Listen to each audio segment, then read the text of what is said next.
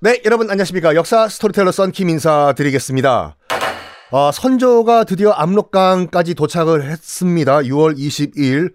광해야, 너는 함경도로 가서 그쪽 어, 함경도 아바이들의 민심을 달래라. 어, 어, 어, 어. 그 말은 가서 죽든지 알아서 해라. 라는 말이었다고 하죠. 아, 선조가 한양을 출발한 날이 4월 30일이거든요. 어, 드디어 뭐 거의 한 두 달 만에 지금 압록강 배는 도착을 했는데 똥줄이 타는 거죠. 빨리 압록강 건너가서 명나라 장군들에게 알려라. 내가 간다고. 어?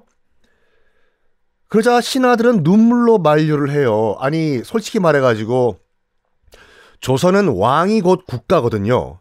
그 국가 자체가 압록강을 건너가지고 외국으로 튀어버리면 국가가 사라져버린다고 생각을 했겠지요. 그래서 눈물로 만류를 합니다. 신하들이. 전하! 이 강을 건너면 압록강을 건너면 나라를 버리는 것입니다. 전하! 피난을 가실 거면 튈 거면 나라 안에서 튀십시오. 전하! 라고 말리니까 선조는 또 짜증을 내요. 아니 어차피 나는 어 죽을 바에는 왜군들한테 잡힐 바에는 나는 천자의 나라 중국 가서 죽는다니까. 의견이 또 반으로 나뉩니다. 압록강을 건너자. 라는 사람도 있었고 웃기는 소리 하지 마라. 압록강 건너는 순간 조선이라는 나라는 없어진다. 다른 곳으로 도망을 가자. 이렇게요. 시간은 또 질질질질 끌어지고 어? 아 선조는 또 짜증을 내고 어차피 너희들이 이렇게 해봤자 나는 요동 간다고. 요동은 어디냐? 강호동이 아니라 어, 지금 뭐 지도를 보시면 알겠지만 북한 현재 북한에서 압록강을 건너자마자 있는 반도 있지 않습니까? 뭐 우리가 알고 있는 단동시도 있고 뭐 등등등 거기가 요동 반도죠. 당신 명나라 땅 글로 가겠다 이거예요. 갈 거면 빨리 가자고. 근데 갈 수가 없는 상황이 좀 현실적으로 파악이 안 됐어. 왜냐?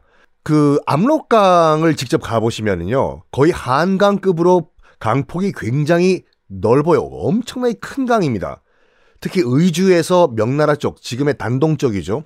압록강 철교가 있는 엄청나게 강폭이 거의 바다 수준이거든요. 퐁당퐁당 돛담배, 그러니까 배 타고 건너야 돼요. 근데 명나라는 이미 어, 의주와 중국 단동을 왔다 갔다 하는 배들을 다 명나라 쪽으로 철수를 시켜놓은 상태예요. 즉 조선인들 못 건너게 막아라. 에요. 그래서 지금 선조 같은 경우에도 명나라 측에서 배를 제공 안 하면 못 건너요 압록강을. 슬슬 상황이 이렇게 되자 이 신하들이 왕을 무시하기 시작합니다. 대놓고 비난을 해요. 전하, 지금 왜군이 가까이 왔지만 대부분의 경상도, 전라도, 충청 지역은 무사합니다. 게다가 함경도는 아직 함락도 안 된 상태입니다.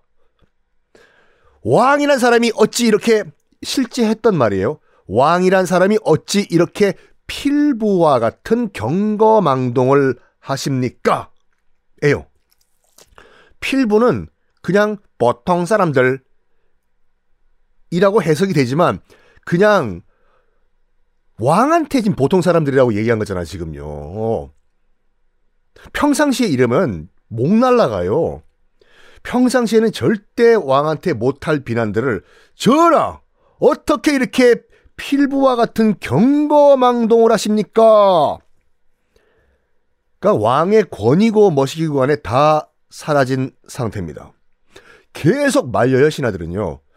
전하 요동으로 가면 명나라 말 이얼사스 오리오치파 니치팔로마를 할 건데 말도 달라 가면은 명나라 백성들이 왕 대접할 것 같습니까? 에?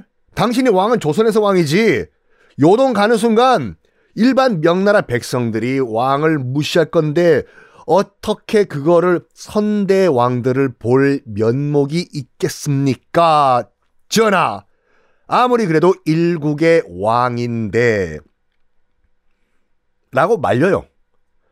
그리고 그래도 선조가 나는 가겠다라고 하니까 말, 말 고삐를 달려와서 잡고 말리는 신하도 있었습니다. 안 돼! 가만 안 돼!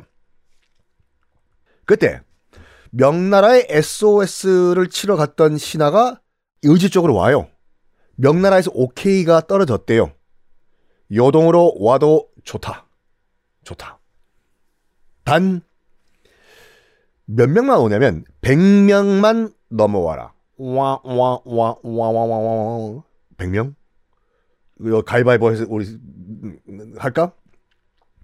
그리고, 요동반도에 들어와서도, 베이징까지, 수도 베이징까지 내려오는 건 꿈도 꾸지 말고, 압록강 변에 있는 그 지금 낡아서 안 쓰는 낡아 빠진 관아 건물 그거를 숙소로 써라. 요 정도까지는 오케이. 라고 명나라가 얘기를 한 건데 와,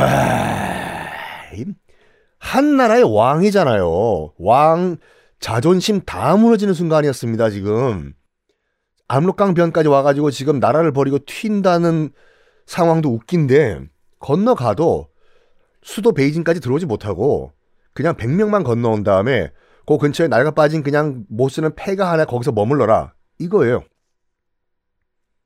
명나라로 들어오긴 오는데 자존심, 왕으로서의 자존심 다 버리고 오라 이 말입니다. 그러니까 결국은 이거죠. 명나라 입장에서 봤을 때는 어 오라고 하기도 그렇고 오지 말라고 하기도 그런 상황이잖아요, 지금. 그러니까 간접적으로 오지 말라고 메시지를 준 거예요. 명나라 입장에서 생각해 봐요, 여러분. 선조를 받아주면은 선조를 받아주면 자 일본군의 목표는 뭐였죠? 그렇죠. 선조를 빨리 잡는 게 목표였잖아요. 그럼 일본군은 와다시와 목표가 선조 잡는 거니까 선조를 잡는다는 명분으로 일본군도 압록강을 넘어서 명나라로 들어올 수가 있지 않습니까? 그러니까 이 명분을 막아야 돼요. 넘어오지 말라고. 선조, 너희들 네 문제니까 너희 땅에서 다 해결을 해라. 이거예요. 그래서 그래서 명나라 입장에서는 자존심을 꺾는 작전을 펼친 거예요. 심지어는 아이고 명나라가 조선을 엄청 의심을 했습니다. 엥? 명나라가 조선을 왜? 아 일본과 조선이 한 패거리다라고 명나라는 의심을 했어요. 그래서 조선과 일본이 손을 잡고 명나라를 치는 것이 아닌가라고 의심을 해요.